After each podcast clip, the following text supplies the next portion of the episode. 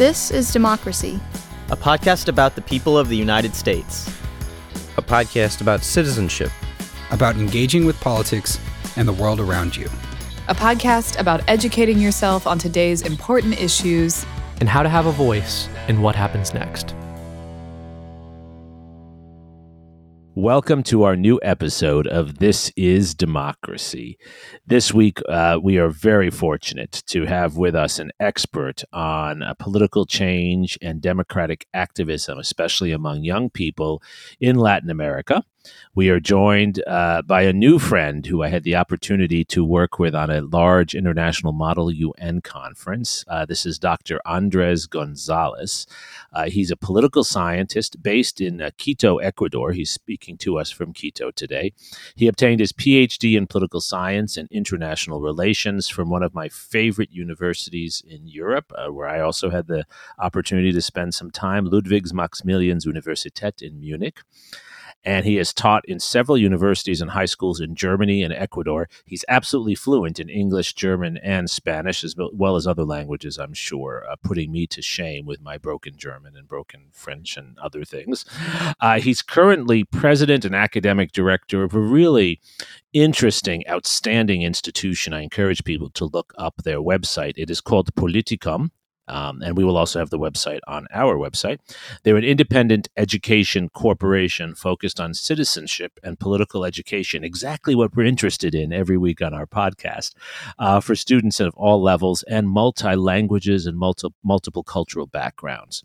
Uh, Andres is also the author of a book, Governance for the 21st Century The Fight Against Corruption in Latin America. Uh, Andres, thank you so much for joining us today. Well, thank you for the invitation, Jeremy and Zach. I'm very pleased to join you from the middle of the world. From the middle of the world, yes. Zachary, uh, what is the title of your poem today? In the Aftermath. In the Aftermath. Okay, well, let's hear it. In the aftermath, they saw the flags turn into dollar signs and battle songs fold into jingles and cigarette ads not hope, but a cynical greed, not hate, but a shadowy sort of apathy.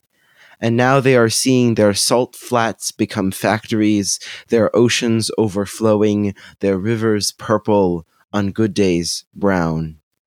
In the backwoods, dreaming, maybe in a slum or favela singing, perhaps sitting on a bus in a cold rain, whistling in the aftermath of a hurricane.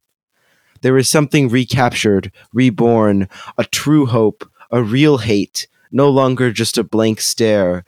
The poet escaping the dictator on horseback looks back at his pursuers and sees in them the weight of history. Not insurmountable, but difficult. Not impersonal, but difficult. Now, in the halls hallowed, hollowed out like pumpkins as if by cannonball, they have dared to see the sort of future no one else can. It is seeping out of the mountains. It makes its way through the hills, jungles, and cities like a silent fog, not sinister, but disconcerting. It's a very moving poem, Zachary, and I love the wow. reference. Yeah, congratulations on that. Very full of sentiment. Thank you. What is your poem about, Zachary? Well, my poem is really about uh, trying to understand uh, the moment that young people face in Latin America today. Um, obviously, it's not something I'm very closely con- acquainted with, but I tried to connect it sort of to, to my experience as a young person and um, to this sense of history that is both comforting and hopeful, but also also uh, deeply suffocating and and problematic. Yes, yes, uh, Andres. I think that's such a good place to start our conversation. Um, how have you seen activism among young people, those who you now teach and mentor? How is it different from when you were uh, a young man, not that long ago? no, yes, actually, a, a, long time ago. But I would say there are certain parallels and there are certain things that are different. Um, I think one of the major changes so far is that social media and technology have become the fueling element of protest. I remember that the Prime Minister of the UK when he referred to the events in Egypt when they overthrew um, uh, Hosni Mubarak. He called it not a coup d'etat, but a coup de text because the people started to get together via text messages. They started to organize via text messages. And I thought of that concept being very interesting because I see that the change that we have right now is that young people are using the technology to get informed, but also to organize. That is a double edged sword because, of course, you want in a democracy, of course, political participation. You want people to join political institutions, political organizations, or to create something. But the organization of protest happens without any any control whatsoever from any state institution, meaning that tomorrow there could be, you know, protest or strike, and no one from the government will know until it happens Right. you know Right. and so i think that's that's one thing that has changed now the parallel that i want to make for when i was a teenager is that people are not young people are not necessarily familiar and friendly with the term politics. Yes. and, and, and let me tell you my my experience with political science.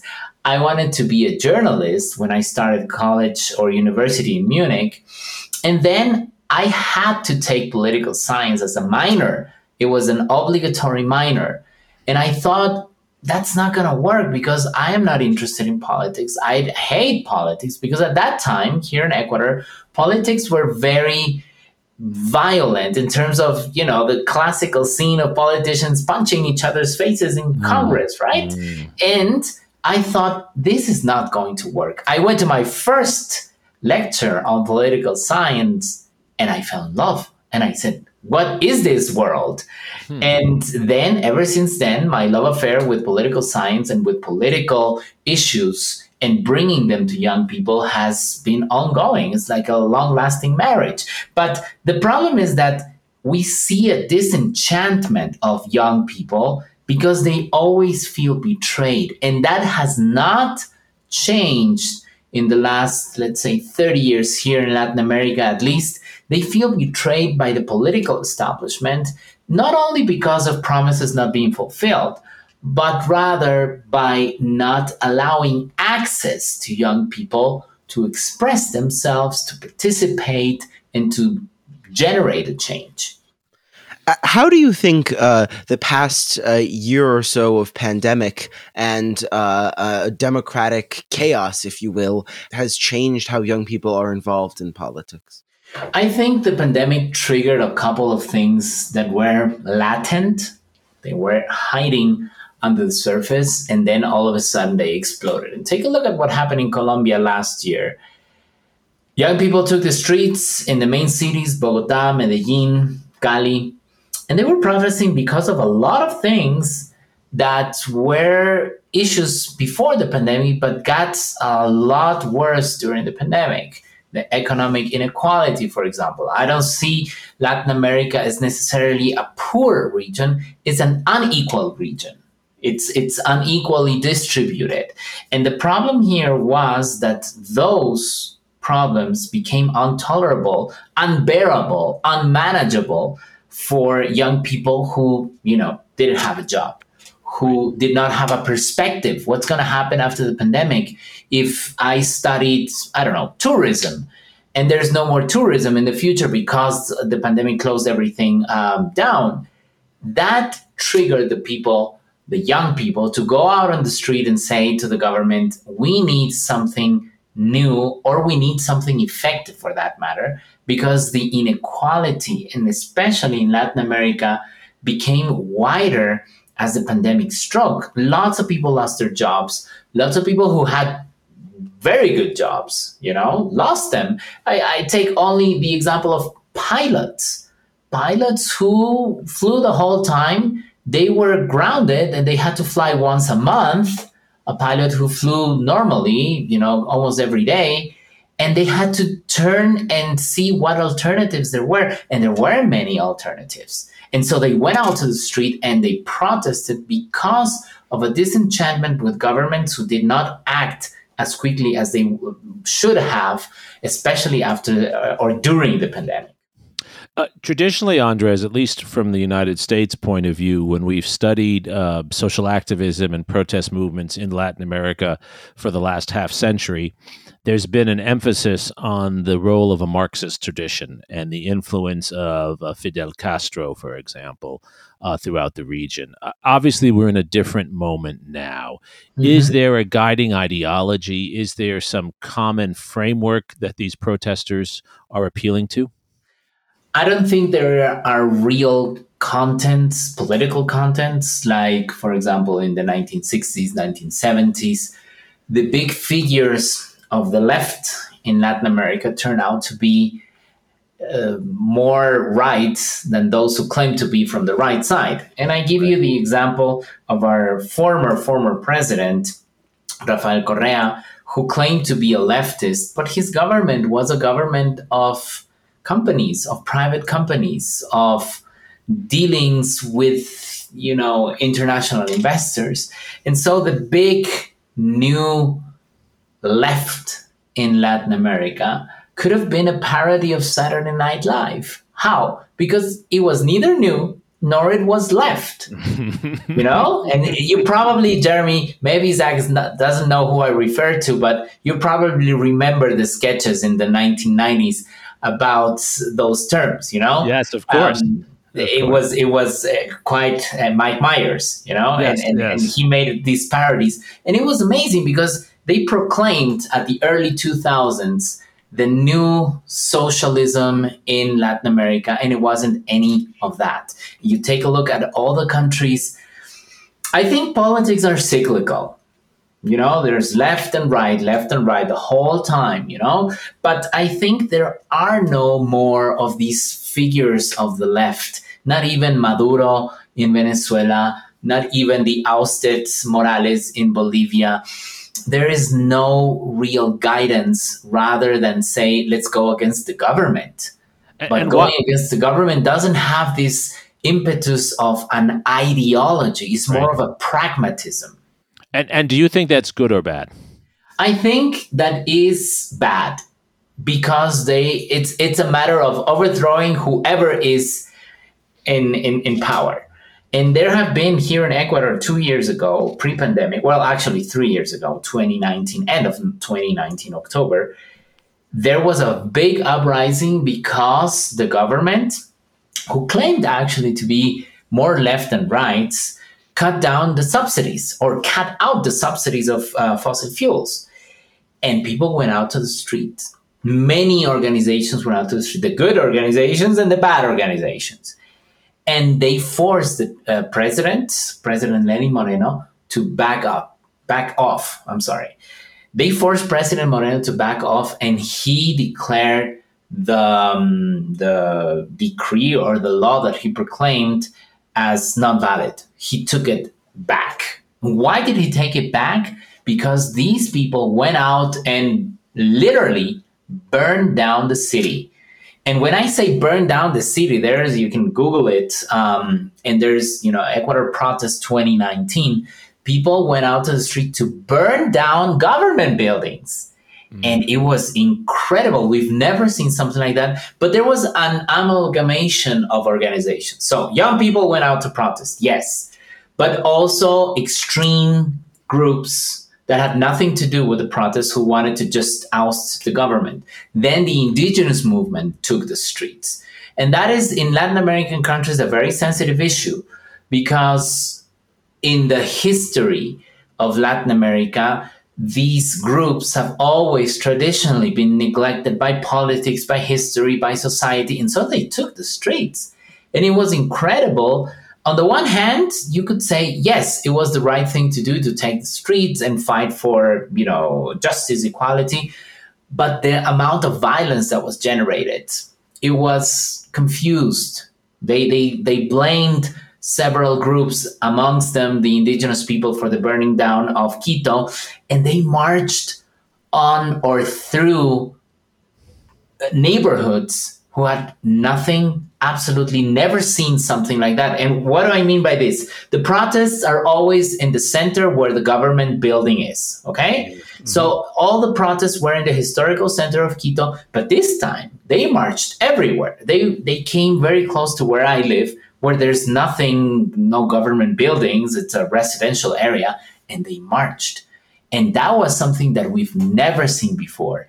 Um, the airport closed for several days. I was stuck in Lima for three days trying to come back here, and that for for me, it was a bad thing that so much violence was generated, and that of course made the protest turn into something bad rather than into something good. And until now, you know, the the Nobody knows who started the violence. So I think young people become disenchanted because of that, because they take it out on the streets, but then there's, you know, the clashes with the police, and then afterwards, nothing happens. So the, the, the product of the, the protests in Ecuador, in Chile, in Colombia, even in Venezuela, have not given the changes that people need, or even that you mentioned um, Cuba there was a massive movement a couple of months ago. Nothing has happened. So the young people see that disenchantment, and that is the big problem. That is why the continuous violence happens in several countries. It's not only us, it's everywhere. You're certainly right that there has been a lot of violence involved in these political movements, but uh, a lot of that violence too has come from governments. Why is it that governments have failed to respond effectively with effective political messages or other tools to, to address some of these concerns? I think the problem of all the governments that face violent protest is, I would say, the progressive use of force because at first you don't say anything you let them protest and as long as they're peaceful it's fine. But then it only takes one stone to fall on uh, on a helmet of a cop and then the whole thing explodes. Now the problem in uh, in in Colombia in Chile in Ecuador in other countries is that there is a lack of education in training in the police forces on how to act, on how to, you know, make their move without engaging in violence. And that's one of the biggest problems of our, of our police force here. Is young men and women who have no training and they have no equipment and they have to face a mob of people with stones and, and, and, and, and, and sticks and everything. How do you do that? And so I think that there were parallels in, in many countries of Latin America where the, the, the, police forces say, hey, don't blame us. We're, we're here actually to protect you, actually.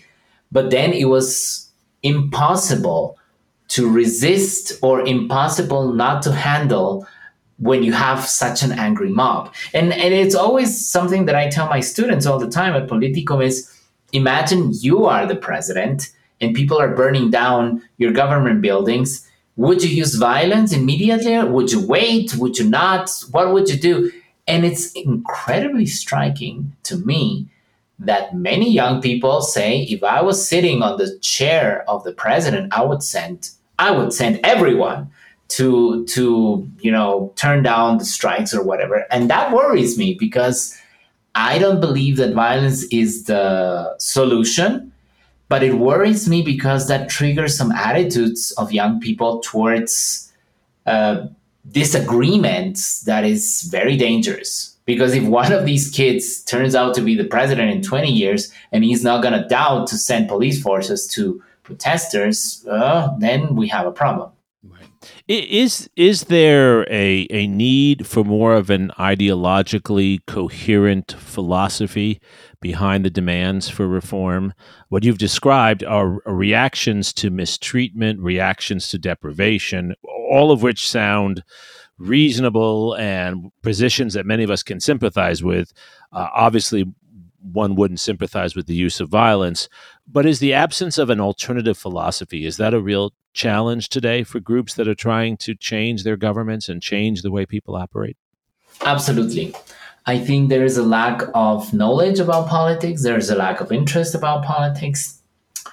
In my classes, I take students who don't know what their rights are, where their rights are embedded, why is it important to vote, why is it important to have information before you vote. And so people just protest for the sake of protesting. And people have this, once again, sense of immediateness. So what they want is not the right to win or the left to win. They want a better minimum wage. They want jobs. They want uh, fuels not to go higher. You know, so there's a pragmatism right there. There's no, I, I don't see, and I don't think that many of the people, the protests, especially the young people, are ideologically or philosophically guided. They're guided because out of need, uh, out of need. They're guided because they want an immediate change that will better their lives. Now, the Chilean case presents a very interesting case because now we have a leftist leader, a very young one. You know, he's still in his 30s. And many people see the hope and here's the thing what I think it's very, very, very difficult. The government in Chile is now full of the people who went out on the streets, right? So those people who were the leaders of young or uh, youth organizations are now taking places in ministries, etc., etc., etc. The big question here: How are they going to react to protesters? They're now the government. Right. right. So they are now, in, in the eyes of many people, they're now the bad guys. And they turn, you know, from the street to the palace.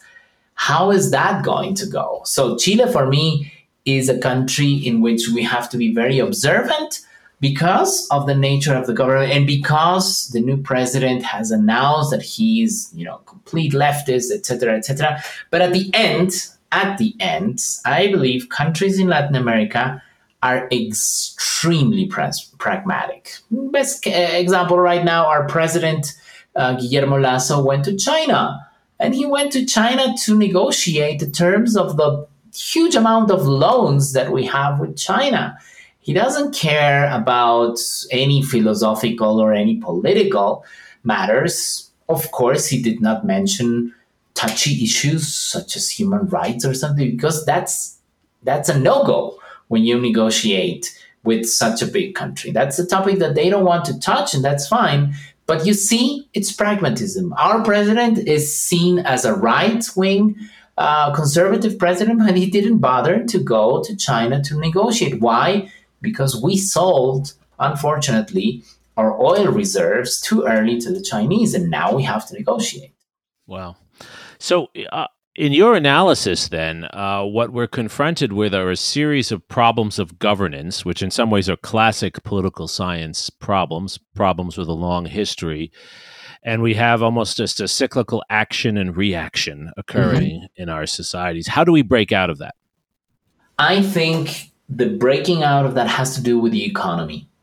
I believe that whoever government in the region manages to find a way to improve the economic situation of the people, to get rid of the inequality, to give young people a chance to thrive, to give young people the chance for a job, not only a job uh, flipping burgers, but a promising job. Saying you're going to flip burgers for a year, but then things are going to change for you. You're going to become, I don't know, store manager or whatever that is what will bring a change. And, and, and I'm not much of an economist because I'm a political scientist, but I have seen that the empty promises of many leaders are leading to this cycle of, of, of violence and to the cycle of disenchantment. So, for example, our government here in Ecuador is saying we are the government of togetherness, meaning in Spanish, el gobierno del encuentro, okay, where people meet and get together.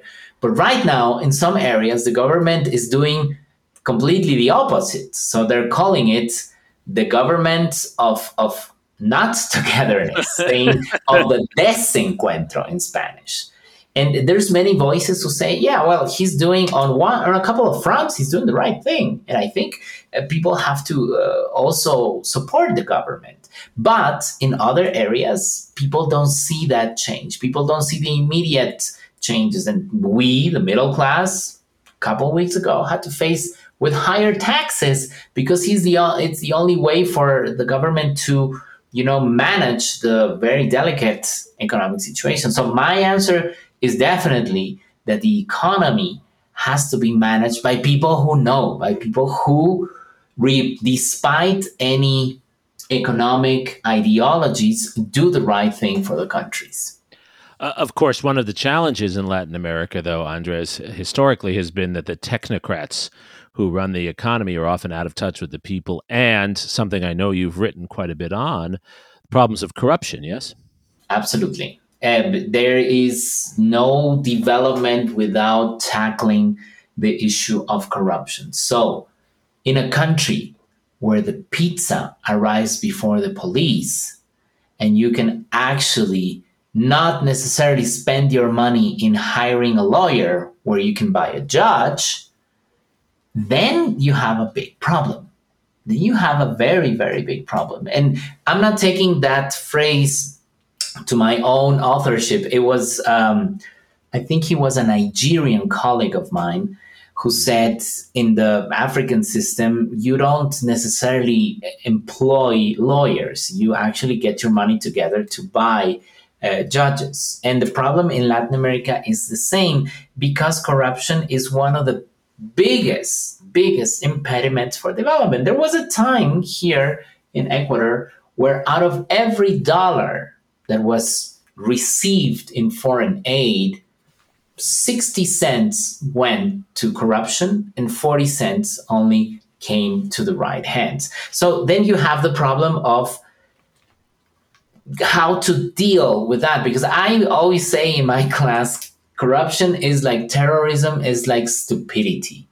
Those three problems you cannot erase from the world and you cannot necessarily tackle it down properly under one solution. So I tell my students, what do you do with stupid people? And then they say, well, you have to define who is stupid, right? And any social scientist will tell you, well, that's a matter of perspective. So corruption is the same. And then you say, all right, is there a definition for corruption? You can say the abuse of public power for private gain. That's the most use definition. But then, if you are a social scientist, then you take a look at the definition and you see it's flawed because it's not always the abuse of public power, it's also the abuse of private power.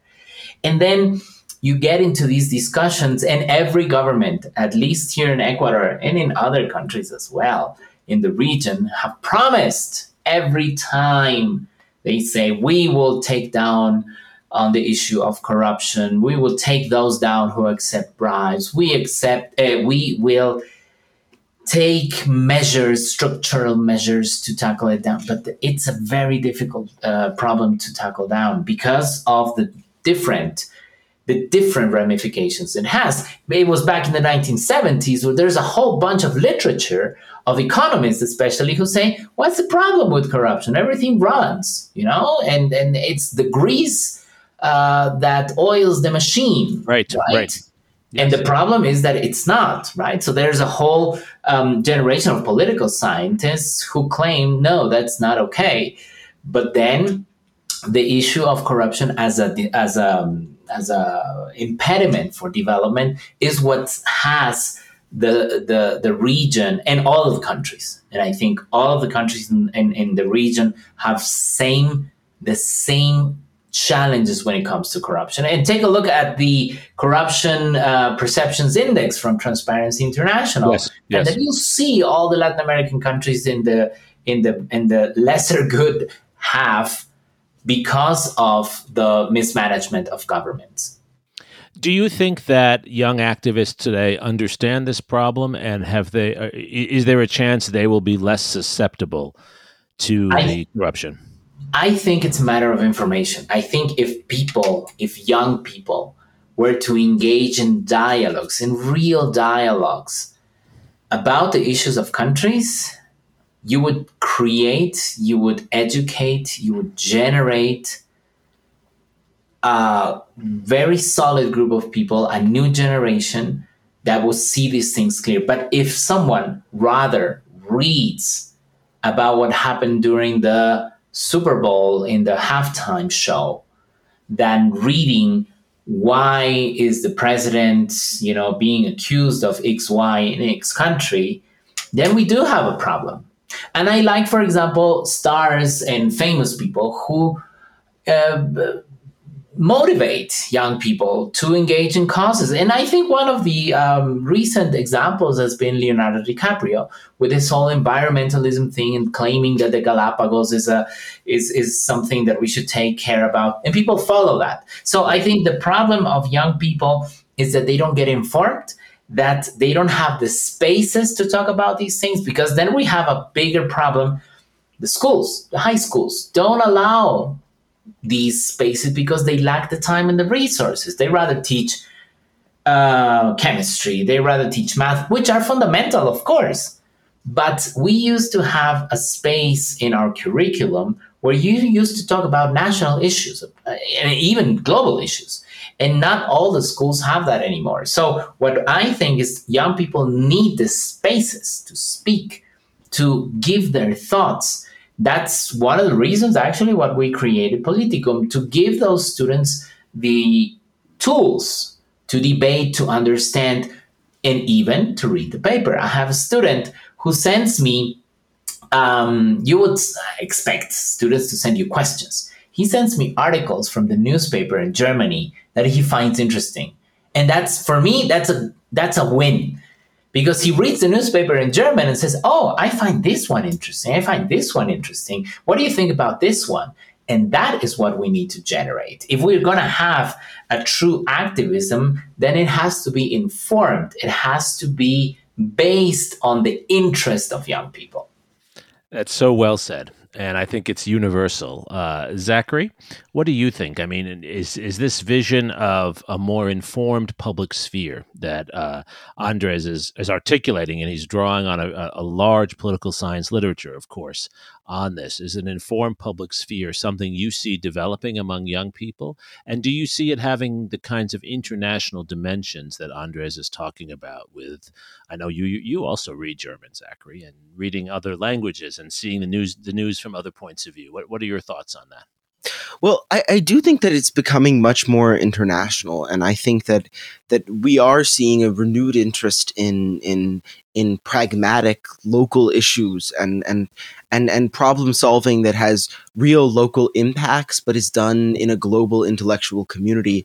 And I think that that's really been crystallized uh, by by COVID because in, in a world of pandemic, you can't simply look to the solutions at home. You have to look abroad as well, but you also have to come up with solutions and policies that that actually solve the problems and, and keep people out of the hospitals and and keep people fed. And I think that as much as COVID has has has brought suffering to so many, it's also opened the door for these kinds of opportunities and these kinds of of, of dialogues about these issues. I, I, think that's a very uh, informed and optimistic point of view. Uh, yeah. Andres, our, our, our, yeah, I was going to ask you to react to that, please. Uh, my reaction to that is actually a story that happened a month ago in our class, Politicum for Universities, that I teach for German students. I teach from the middle of the world, and they are all in Europe. And wow. we made one exercise, and Zach, Zach, you will find this um, interesting. I told them find out the news about the crisis in Ukraine. Okay? Very easy task. But I said to them from a local newspaper. One of the students was in Turkey, the other one was in Italy, the other one was in the Netherlands, only one was in Germany, the other one was in Spain. They went to the local news and we saw five different versions of the Ukraine conflict. And it was amazing. It was incredible. We all did it over Zoom.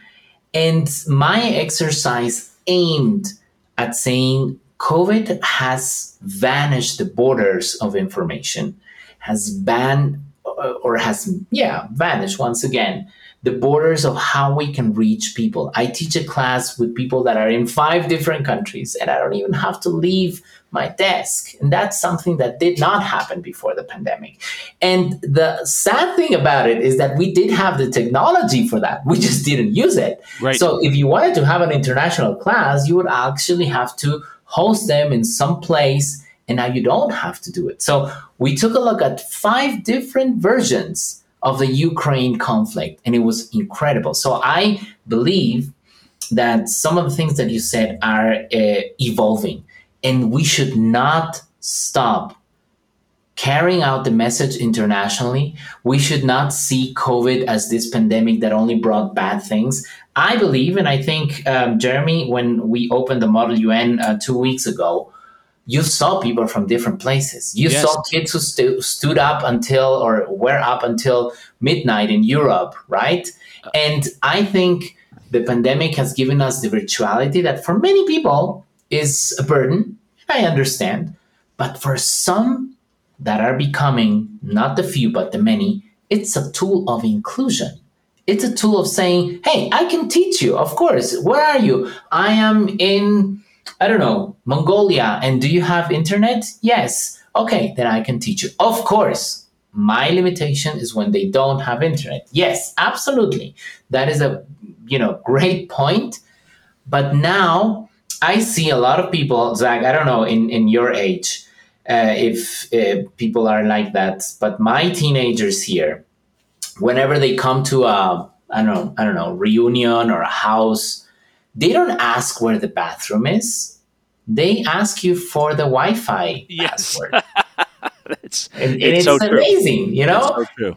and, and, and back in the day where, where Jeremy and I used to go to reunions or parties, you used to say, you know, can you tell me where the bathroom is, or can can I help you with something? The, the, the kids are very specific, and they say, I need the password because you know I need to be connected. And I think the idea of of of, of COVID being um, a, a you know a point zero uh, on mankind, so to speak, in terms of we all started to uh, we all needed to start from scratch is a valid point but it's a valid point for inclusion and i want to finish this this part of the inclusion not only the kids that are far away but also kids that might be next door but have some issue being in front of an audience being in front of their peers I've had a lot of students at Politicum who suffered from bullying, for example, hmm. and who did not, you know, were not able to talk about politics because they said, oh, there goes the nerd again. But now they're in their home, in a safe place, you know, and they don't have any any censorship whatsoever by teachers or peers or whatever. They're there and they're safe. And that's the beauty of the virtuality. And when it comes to teaching politics, I think it's very amazing that I can teach a class to wherever wants it in the world and I don't have to leave my desk. Yes, yes. I, I think you've given us a tour de force and a visionary description, Andres, of how the challenges of our world also open up certain opportunities for young activists, uh, not just reacting to the challenges of their moment, but also articulating and building connections that didn't exist before. And and I love your vision of a transnational dialogue among young people, uh, really articulating alternatives to the moment that we that we live in today. Uh, I hope all of our listeners, I know all of our listeners, will take some inspiration uh, from that, and the very fact that we could have you on this podcast from Ecuador, describing your experiences on multiple continents from your Mhm. desk is uh, Exactly. it, it- it's so empowering. It was unthinkable, Andres, for you and I uh, to do this even a decade ago, and and there's such possibility in that. So I thank you for your optimism, your international point of view, and your commitment. I think to what's what's most important for a vibrant uh, public sphere. It's, it's yeah, really- thank you. And, and and I believe that you know if you're going to use virtuality to educate, it's up to the teachers and educators to make it work. Yes, I think I think yes, of course, the, the problems of not being live. But as you said, how would we have had met uh, if not through these virtuality? And now, you know, if we stay in touch, things are going to be easier for you to join, for example, one of our classes, or for me to come back to the podcast or to your classroom Absolutely. without the burden of traveling, which makes it even more environmentally friendly. And that's also something that I saw in the young people that I interviewed. And I said, Yes. Why do you want to do this? And they said, I don't have to use fuel to do anything, to move around. Precisely, And, precisely. and, and th- that is the future. I think that is the future. I think you're absolutely right, and and it has been a real pleasure to speak with you. I know we will remain friends and collaborators, and I Thank look you. forward to continuing to learn from you and to see your impact on the ground in Ecuador and and elsewhere. Thank you again, Andres. Thank you. Thank you to both, to Jeremy and to Zach for this wonderful idea. I, I, I didn't know about the poem, and I the very first thing Zach, that came to my mind was U2's uh, song Sunday Bloody Sunday. And you know, a protest song, and and I thought of the poem as a, as the beginning of the podcast as a great idea. So keep it up, and uh, we'll see or we'll hear each other in the next episode. That is correct, Zachary. Thank you. And and did you have U2's um, Sunday Bloody Sunday in mind? Unfortunately, not, but it's certainly one of my favorite songs. There we go. Thank you, Zachary, for your poem. And thank you most of all to our loyal listeners for joining us for this episode of This Is Democracy.